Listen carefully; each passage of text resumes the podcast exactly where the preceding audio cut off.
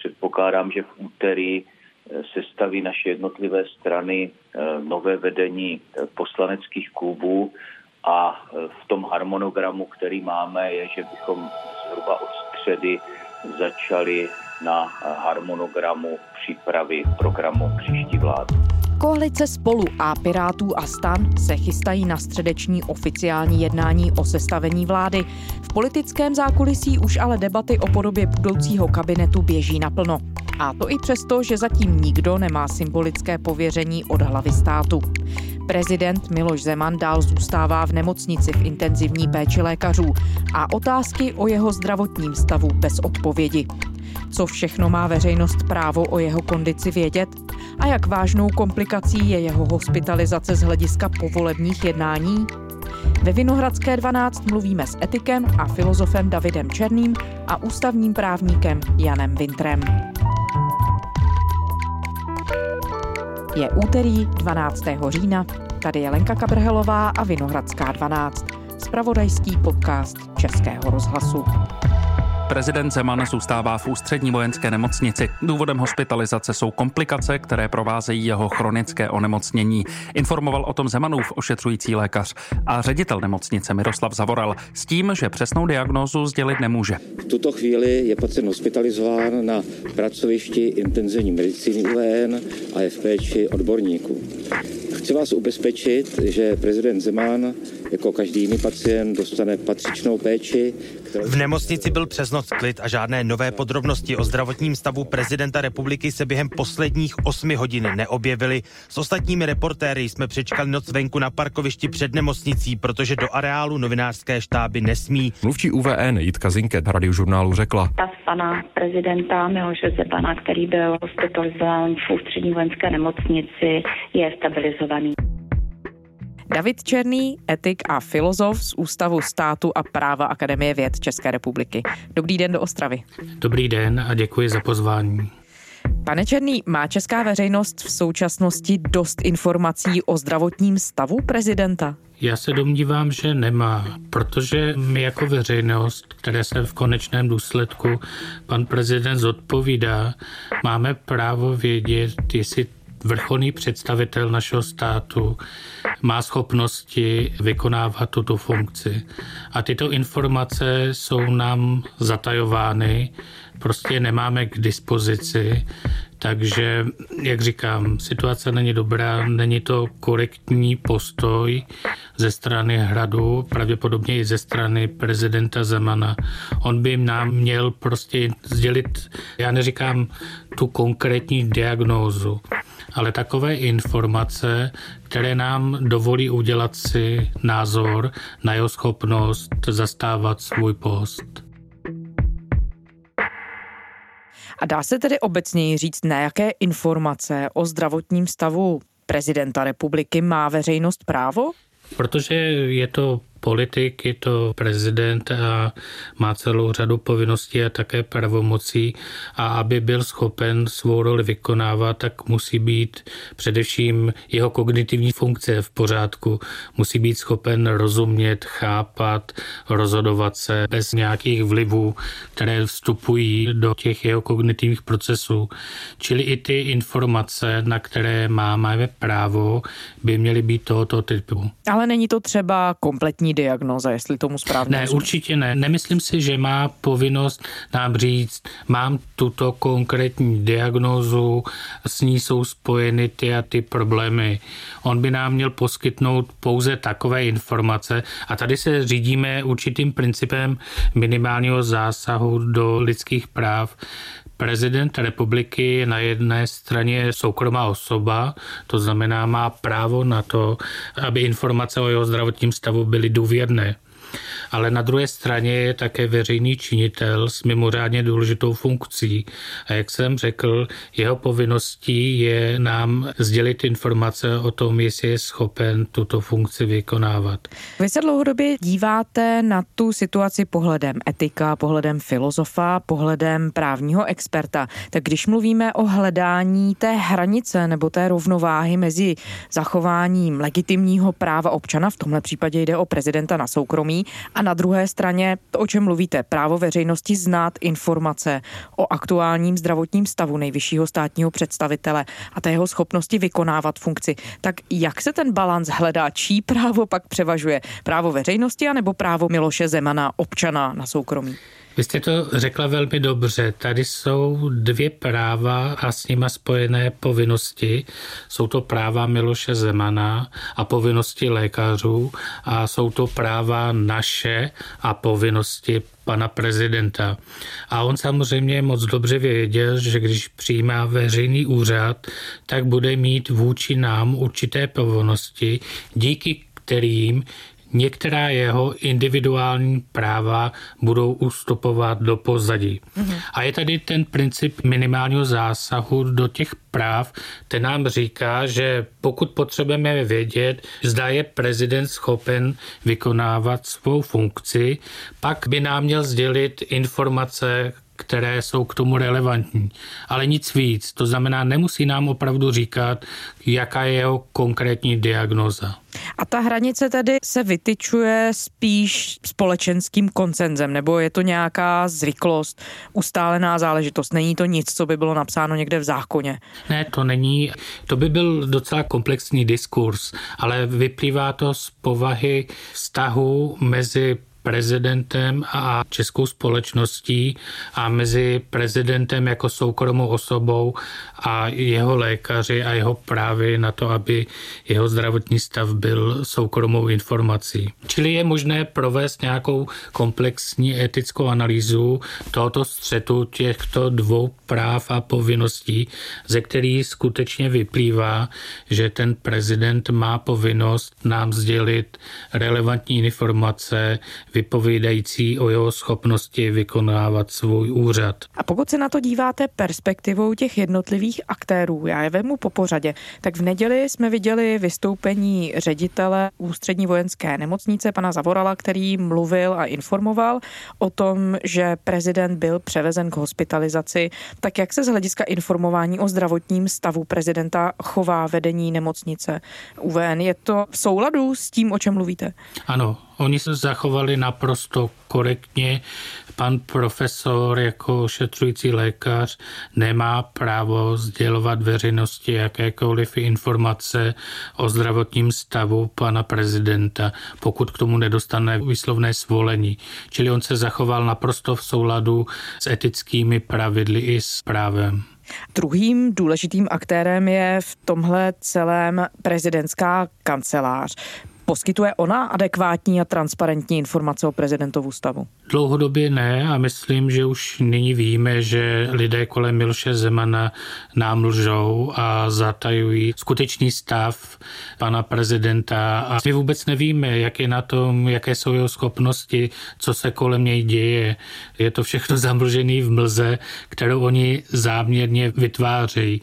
Oni jsou prostě úředníci, kteří mají sloužit tomuto národu, tomuto státu a oni svoji roli dlouhodobě neplní. A to je naprosto nekorektní a nepřípustné. Prezident Miloš Zeman pracuje v Lánech a připravuje se na povolební vyjednávání. Uvedl to jeho mluvčí Jiří Ovčáček v reakci na spekulace o špatném zdravotním stavu prezidenta. Pan prezident pracuje v Lánech. Včera se věnoval přípravám oslav 28. října. Podepsal dekrety vyznamenaných. V pátek se pan prezident chystá volit. Podrobnosti oznámíme zítra odpoledne. Pan prezident se též připravuje na povolební vyjednávání. Už vzniká plán schůze. Hrad odmítl informace, že by se zdravotní stav prezidenta Miloše Zemana zhoršil. Kancléř Vratislav Minář Frekvenci 1 řekl, že prezident je v Lánech a v pátek by měl jít volit. Cíl dezinformací o prezidentu republiky je průhledný. Určité politické síly touží na základě lživých tvrzení po volbách zbavit prezidenta republiky pravomocí a ustavit protinárodní vládu. To vše za aktivní pomoci řady novinářů. Je to fakticky pokus o protidemokratický půjč. Prezidenta Miloše Zemana dnes čeká další zdravotní prohlídka. Přímo do Lán za ním přijede jeho ošetřující lékař a ředitel ústřední vojenské nemocnice v Praze Miroslav Zavoral. Prezidentův mluvčí Jiří Ovčáček na Twitteru bez dalších podrobností uvedl, že jde o plánovanou návštěvu. Návštěva profesora Miroslava Zavorala u pana prezidenta v Lánech je plánována. Tedy žádná senzace se nekoná, milí novináři. buďte v klidu. Připomeňme si realitu, co je cílem spravodajsko-politicko-mediální operace. Je to největší útok na demokratický pořádek od února 1948. Kdyby tehdy KSČ měla tu možnost, postupovala by stejně vůči doktoru Edvardu Benešovi. Prezident Miloš Zeman bude na doporučení svého ošetřujícího lékaře volit zítra na zámku v Lánech. Na Twitteru o tom informoval mluvčí Pražského hradu Jiří Ovčáček. Podle něj bude upravený také další prezidentův program. Pan prezident prostě potřebuje nabrat sil, ale co chci také zdůraznit, eh, ten, to, ten současný stav pana, pana prezidenta nikterak neomezuje ve výkonu ústavních pravomocí. To je velmi důležité.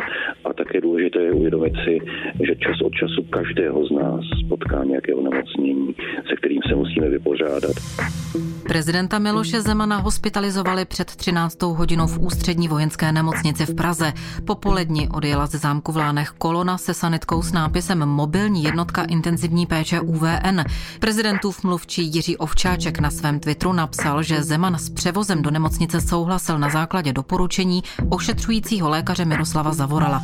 Na svaté hoře jsem dnes ráno poprosil dobrotivého boha o požehnání pro všechny, kdo se za pana prezidenta modlí, myslí na něj a přejí brzké uzdravení, ale také pro ty, kdo panu prezidentovi zlořečí.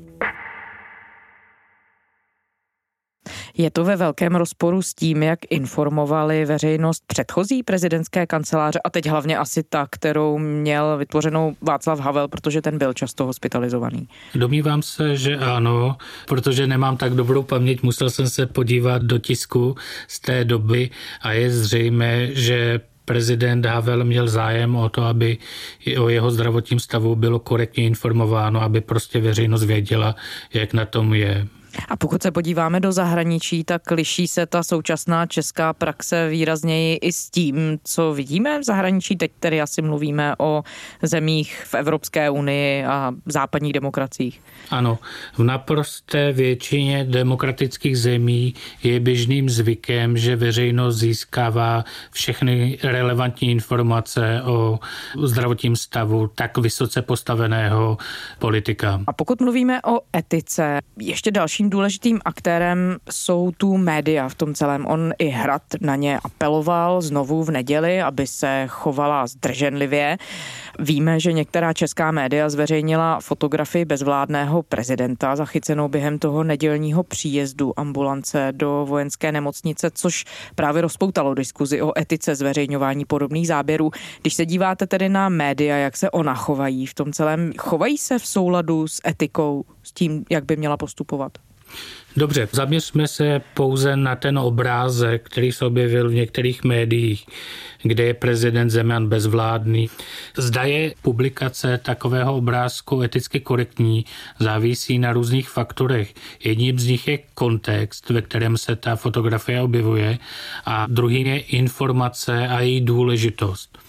Kdyby například jsme měli od tiskového mluvčí pana prezidenta všechny relevantní informace, potom by publikace takového obrázku byla zřejmě zahranou etické praxe, eticky dobrého žurnalismu. Ale vzhledem k tomu, že víme, nejenom tušíme, my už víme, že o zdravotním stavu pana prezidenta se nám lže, tak se domnívám, že tahle fotografie v tomto kontextu nám dává informaci. Ona nám říká, podívejte se, jeho stav je velmi vážný, vznikají vážné pochybnosti o tom, jestli je kompetentní vykonávat svoji funkci. Mm-hmm. Takže v tomto kontextu nám ta fotografie přinesla důležitou informaci a proto se domnívám, že to bylo naprosto v pořádku to zveřejnit. Mm-hmm, takže ta fotografie vlastně zaplnila nějaké vákuum, které je tady vytvořeno tou netransparentností. Přesně tak, přesně tak. A obecně, když se díváte na roli médií v takových situacích, jaká by tedy měla být, kam až mohou média zasahovat kam až mohou jít s tím, jak informují? Domnívám se, že role médií je informovat veřejnost a tak nějak ta finalita těch médií by měla být řízená snahou prospívat té společnosti. To znamená, pokud ty informace, které jsou předávány médii, prospívají té společnosti a nehrajou jenom na nějaké ošklivé emoce a tak dále, tak je v pořádku zveřejnit například v roce 84 byla taková reportáž BBC, kde se objevili mrtví a zubožení lidé v Etiopii a to byla informace, i když ty fotografie byly opravdu děsivé, tak byla relevantní a vyvolala odpovídající odezvu, mimořádnou internacionální podporu té zemi. To je pak podle mě v pořádku, nebo když se dneska díváme na záběry holokaustu, obětí a těch masových hrobů, opět tady se upozorňuje to informací na to obrovské zlo, kterým nacismus byl a na ty hrůzy, které se děly ve jménu té jejich zvrácené ideologie. Ale pokud se podíváme na nějaký bulvární tisk, který zveřejňuje celebrity v nelichotivých situacích, tak tam ta informace nemá žádnou důležitou hodnotu pro tu společnost, jenom hraje na ty naše přízemní emoce a tam si myslím, že to už je zahranou té novinářské etiky. Takže když mluvíme zpět o prezidentovi a jeho zdraví ve chvíli, kdy tady veřejnost nemá informace a média by přinesla informace i třeba o jeho diagnóze. Je to eticky v pořádku? Ono je taky otázka, jak tu informaci získají, jestli ji nezískají nějakým neetickým způsobem, ale pokud ji získají řekněme korektně, tak se domnívám, že, jak jste sama řekla, v tom informačním váku, ve kterém žijeme, by to bylo korektní. My prostě ty informace potřebujeme. Prezident má povinnost danou jeho závazkem vůči nám, občanů České republiky, aby nás informoval. To se neděje, jeho zdravotní stav je udržován v tajnosti, takže by to bylo podle mě korektní v této situaci, v tomto konkrétním kontextu. David Černý, etik a filozof z Ústavu státu a práva Akademie věd České republiky. Děkujeme za rozhovor. Děkuji za pozvání, hezký den.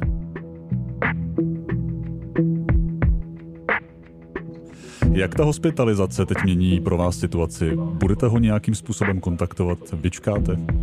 Já teď skutečně počkám, myslím si, že to je lidsky pochopitelné. Nevíme, v jakém zdravotním stavu nebo jak vážně je ten zdravotní stav pana prezidenta já vyčkám, až budou zprávy o tom, že se zdravotní stav pana prezidenta zlepšil, což mu přeji. A pak samozřejmě budu rád, když se budeme moci setkat, je to důležité. Ten další postup dle mého názoru je takový, že je potřeba, to jsem už udělal veřejně, znovu vyzvat kancelář prezidenta republiky, aby skutečně jasně sdělila, zda prezident je schopen eh, vykonávat úřad prezidenta republiky. Já se domnívám, že si veřejnost zaslouží tu informaci o míře závažnosti. Vzpomeňme, že když byl nemocen prezident Klaus, prezident Havel, tak eh, zkrátka jsme tu informaci o závažnosti či nezávažnosti toho tehdejšího zdravotního stavu věděli. Já ani netrvám na tom, aby tam bylo dopodrobna rozepsáno, jakou diagnózou pan prezident trpí, ale aby tam bylo přesně popsáno, zda mu tato diagnóza z těch konkrétních důvodů znemožňuje nebo neznemožňuje výkon jeho prezidentského mandátu v této době. Jan Winter, ústavní právník a teoretik práva z Pražské právnické fakulty Univerzity Karlovy. Dobrý den, děkuji, že jste přišel k nám do přenosového vozu, pane profesore. Dobrý den, děkuji za pozvání. Prezident Miloš Zeman tedy zůstává v ústřední vojenské nemocnici. Jeho stav podle mluvčí vojenské nemocnice je stabilizovaný, nicméně je podle ošetřujícího lékaře a ředitele nemocnice na jednotce intenzivní péče. A my víme, že zároveň se tu rozbíhají povolební jednání, v níž prezident hraje důležitou roli. Jak vážnou zprávou z toho pohledu je ta hospitalizace Miloše Zemana? Je to z hlediska povolebních jednání a práva problém? Teď úplně akutně to neřešitelný problém není. Ta povolební jednání směřující k formování nějaké vládní koalice mohou probíhat i bez prezidenta republiky. Sice bývá zvykem, že prezident někoho pověří vedením těch rozhovorů, ale to je neformální akt, který není v ústavě upraven. Pokud se politické strany i bez prezidenta dokážou shodnout na nějaké většinové vládě, tak mohou tu vládní koalici vytvořit. První formální krok prezidenta který by měl učinit, je svolat zasedání poslanecké sněmovny, aby se mohla sejít na své ustavující schůzi. Nicméně, pokud tak prezident neučiní, tak se sejde ta ustavující schůze 30. den po volbách ze zákona. Takže to, co je potřeba opravdu udělat, je přijmout demisi té stávající vlády a jmenovat nového předsedu vlády, ale ústava říká, že vláda podává demisi po ustavující schůzi poslanecké sněmovny, čili pokud nejdojde k nějakému velkému zrychlení, zrychlení, tak teď je měsíc čas na to, aby probíhala ta jednání o sestavení nové vlády a teprve po té ustavující schůzi sněmovny a po zvolení předsedy poslanecké sněmovny bude muset někdo, ať už prezident republiky nebo v případě jeho neschopnosti vykonávat úřad předseda poslanecké sněmovny, ten nově zvolený, přijmout demisi vlády, jmenovat nového předsedu vlády a na jeho návrh ostatní členy vlády. A já se ještě vrátím k tomu, co jste říkal o tom pověřování někoho z politiků sestavením vlády. Jak říkáte, tak je to zvyklost nebo nějaká zažitá praxe, není to napsané v ústavě. Nicméně, jak důležité to je ve chvíli, kdy to tedy je nějaká zažitá politická zvyklost, aby se to doopravdy stalo? Já si myslím, že to důležité není. Že dokud ten prezident republiky byl vnímán jako taková neutrální síla, která pomáhá vytvořit prostředí, ve kterém co nejhladčeji vznikne ta většinová vláda, tak mohlo být užitečné, když si tedy pozval ty zástupce parlamentních stran na Pražský hrad a teď sondoval, kdo s kým nejlépe vytvoří tu koalici, jak to třeba činil prezident Havel, ale od momentu, kdy je jasné, že prezident postupuje jednoznačně stranicky, prezident jednoznačně řekl, koho bude volit v těch volbách, koho chce jmenovat předsedou vlády, tak v podstatě tahle ta neutrální role už není dále plněná, čili ona ta role toho neformálního vedení těch rozhovorů může tu situaci leda komplikovat, pokud by bylo jasné, že třeba bude vznikat jiná většinová koalice, než složená tedy z těch sil, které jsou blízké prezidentovi republiky. Čili tahle fáze s tím pověřováním podle mě vůbec není nutná. Vidíme třeba v Německu, kde probíhá to sestavování vlády paralelně, že probíhají rozhovory mezi těmi politickými stranami, aniž se do toho prezident jakkoliv zapojuje. Prostě a teprve, sami. ano, a až se dohodnou na nějaké koalici, tak přijdou za prezidentem, ať tedy toho, na kom se dohodli, navrhne spokojenému sněmu za kancléře. Takže vlastně každý z těch politických subjektů, aktérů může jednat sám na vlastní pěst, snažit se dát dohromady nějakou životaschopnou koaliční vládu v tomhle případě, protože sama žádná postupovat nemůže, jak víme, a teprve potom přijít za prezidentem. Což znamená tedy, že nikdo z těch aktérů nemůže vlastně přijít v nějakou chvíli a říct, tak prezident tady neudělal tenhle důležitý akt, měl to být on, kdo pověří politika sestavením vlády. To prostě nejde. Podle mě to zatím není žádný problém. Problém by nastal teprve za těch zhruba 30 dnů, kdy skončí ustavující schůze poslanecké sněmovny a kdy skutečně bude třeba, je to i ústavní povinnost té staré vlády podat demisi, musí tu demisi podat do něčích rukou, do rukou prezidenta republiky. Prezident republiky má jmenovat předsedu vlády. Pokud by tam nikdo nebyl schopen tento akt učinit, protože by třeba toho prezident nebyl fyzicky schopen a ani by nebylo přijato to usnesení poslanecké sněmovny a senátu o neschopnosti výkonu výkonu funkce, že by to nepřešlo na předsedu poslanecké sněmovny, to by byl problém, to by se muselo nějak řešit. A na to ústava myslí? Tam je nějaké jištění ve chvíli, kdyby tady prezident tyhle úkony po těch 30 dnech dělat nemohl? To jištění je právě v tom článku 66, že pokud tu neschopnost prezidenta vykonávat ten úřad konstatuje nadpověční většina přítomných poslanců a nadpověční většina přítomných senátorů, tak ty pravomoci prezidenta přecházejí na předsedu poslanecké sněmovny, pokud jde o ty nekontrasignované pravomoci, jako je třeba zrovna to jmenování vlády, a na předsedu vlády, pokud jde o ty kontrasignované pravomoci, jako je třeba jmenování a pověřování, přijímání velvyslanců, jako je třeba jmenování soudců. Tyhle pravomoci potom by dělal předseda vlády. A ve chvíli, kdy se jedná o první schůzi sněmovny, na které ona si teprve má volit to vedení, tak se děje co? Ta schůze se prostě sejde 30. den po volbách ze zákona, i když ji prezident nesvolá, to říká ústava výslovně, a ta schůze ustavující prostě neskončí dřív, než je zvolen ten předseda sněmovny, taky může klidně trvat dva měsíce, jak jsme to viděli v roce 2006, kdy to bylo těch 100 na 100, jak pamatujeme, a kdy nakonec se tedy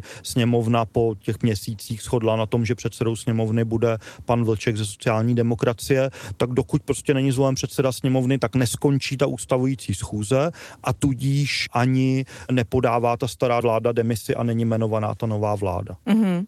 A když teď zmiňujete tedy ten článek 66, který pamatuje na tu situaci, kdyby prezident nebyl schopen vykonávat funkci, jak se takový moment pozná? Specifikuje to nějak právo, ústava, zákony? Nic víc v právním řádu napsáno není, než tahle formulace, že tedy nemůže-li prezident republiky svůj úřad ze závažných důvodů vykonávat a usneseli se na tom poslanecká sněmovna a senát přísluší výkon těch funkcí těm dvěma tomu předsedovi sněmovny a předsedy vlády. Takže to Čili... závisí na poslancích a senátorech, kdy se znají, že ten moment přišel. Tak, záleží na tom, jak se vyvine ta praxe. Myslím si, že to je nastavené v té ústavě dobře, že není asi praktické, aby se tady kazuisticky vyjmenávali případy, kdy to je. Ti, kdo to budou posuzovat, jsou poslanecká sněmovna, senát a ústavní soud, protože prezident republiky, pokud by nabil dojmu, že nesprávně poslanecká sněmovna senát ho zbavili výkonu té funkce, že není nespůsobilý, tak se může obrátit na ústavní soud a ústavní soud patrně provede nějaká šetření a dojde k závěru, jestli tedy zruší nebo nezruší tohle rozhodnutí poslanecké sněmovny a senátu. A když se stane tento proces, případně pokud by se prezident sám rozhodnul, že ze zdravotních důvodů nemůže funkci vykonávat dál, co by se tedy dělo potom? Vy jste zmiňoval, kdo přebírá pravomoci a jaký typ těch pravomocí a co by se dělo potom z hlediska volby nového prezidenta?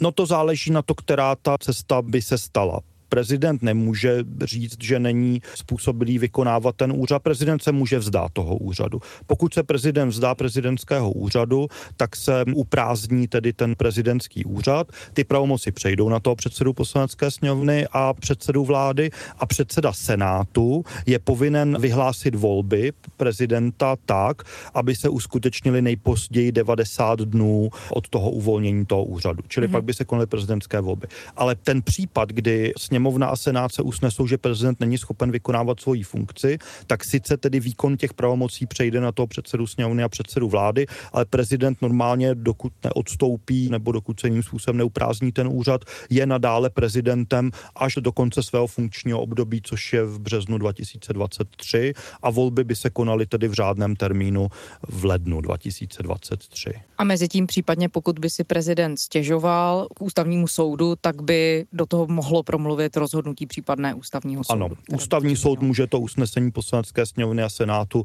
o neschopnosti vykonávat úřad zrušit a potom tedy se opět ujímá těch pravomocí prezident republiky. Vy když se na to díváte jako ústavní právník, je z vašeho pohledu tahle situace bezprecedentní a pamatuje ústava na všechny možné zádrhele, nebo tam někde vidíte nějakou možnou mezeru?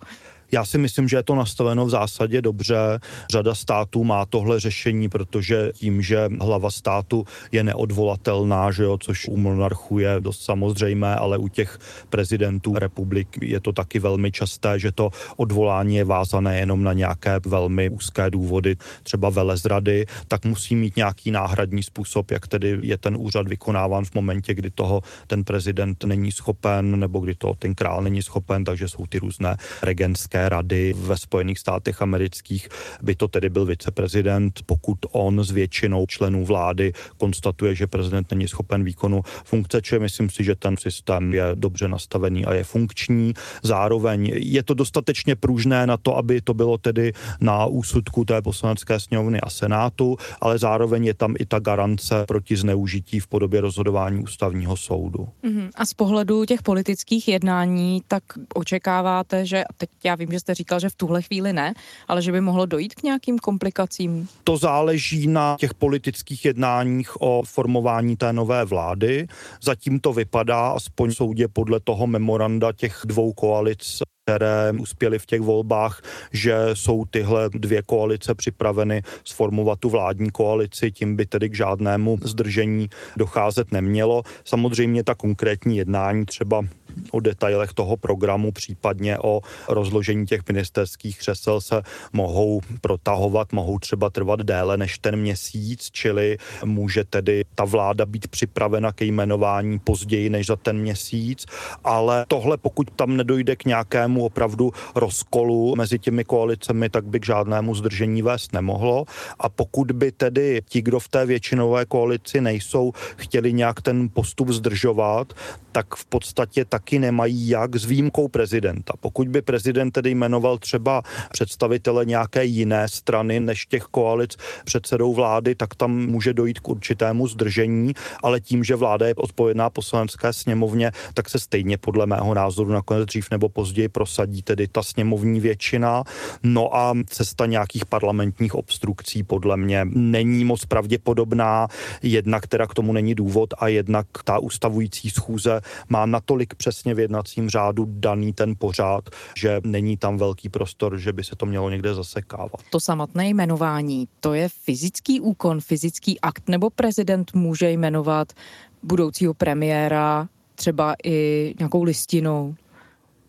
Zatím bylo zvykem, že tedy prezident republiky jmenoval předsedu vlády nebo členy vlády veřejně tedy na, na Pražském hradě za přítomnosti kamer, ale forma toho aktu předepsaná není, to znamená, že to může být i písemně. Nicméně myslím, že pokud by prezident byl ve špatném zdravotním stavu, že by bylo zcela legitimní, aby představitelé státu, jiných státních orgánů trvali na tom, že chtějí se setkat třeba s prezidentem a být ujištěni o tom, že ta vůle, která je v té písemnosti vyjádřená, je tedy skutečná vůle prezidenta republiky a ne třeba vůle nějakých úředníků kanceláře prezidenta republiky. Jan Winter, ústavní právník a teoretik práva z Pražské právnické fakulty Univerzity Karlovy. Děkuji za rozhovor, pane profesore. Děkuji za pozvání. Hezký den přeju. A to je z úterní Vinohradské 12 vše. Děkujeme, že posloucháte.